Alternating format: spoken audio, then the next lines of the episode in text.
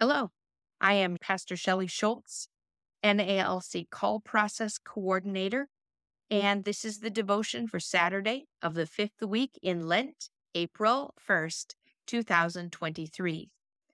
The scripture reading for today is from Paul's letter to the Romans, chapter 11, verses 25 through 36.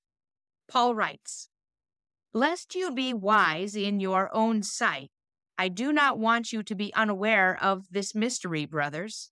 A partial hardening has come upon Israel until the fullness of the Gentiles has come in. And in this way, all Israel will be saved, as it is written The deliverer will come from Zion, he will banish ungodliness from Jacob. And this will be my covenant with them when I take away their sins. As regards the gospel, they are enemies for your sake. But as regards election, they are beloved for the sake of their forefathers. For the gifts and the calling of God are irrevocable. For just as you were at one time disobedient to God, but now have received mercy because of their disobedience, so they too have now been disobedient in order that by the mercy shown to you, they also may now receive mercy. For God has consigned all to disobedience, that he may have mercy on all. Oh, the depth of the riches and wisdom and knowledge of God! How unsearchable are his judgments, and how inscrutable his ways! For who has known the mind of the Lord? Or who has been his counselor? Or who has given a gift to him that he might be repaid.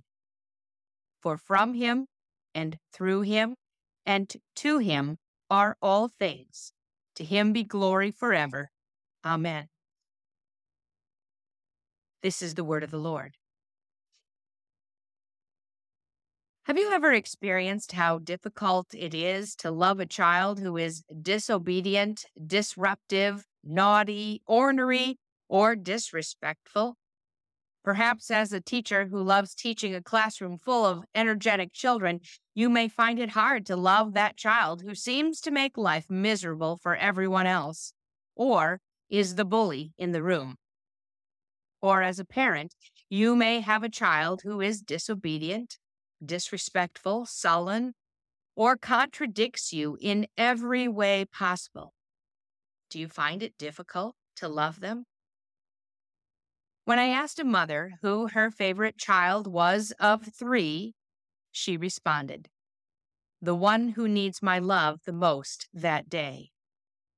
A wise woman of faith, she knew that the one whose behavior was the most disrupted needed her love and attention the most that day. After all, it is God's word in 1 Peter chapter 4 verse 8 that says, Above all, keep loving one another earnestly, since love covers a multitude of sins. As we draw nearer to Holy Week, we can often wonder how the Jewish religious leaders could accuse Jesus of blasphemy and treason, how they could not see the Messiah in their very midst. Yet it is the Apostle Paul, a Jew by birth, who explains the ways of our Heavenly Father. It is by his great mercy that he loves the disobedient and offered his only son, Jesus, so that those who put their trust in him could experience the mercy of the Father, to feel his great love and witness his eternal grace.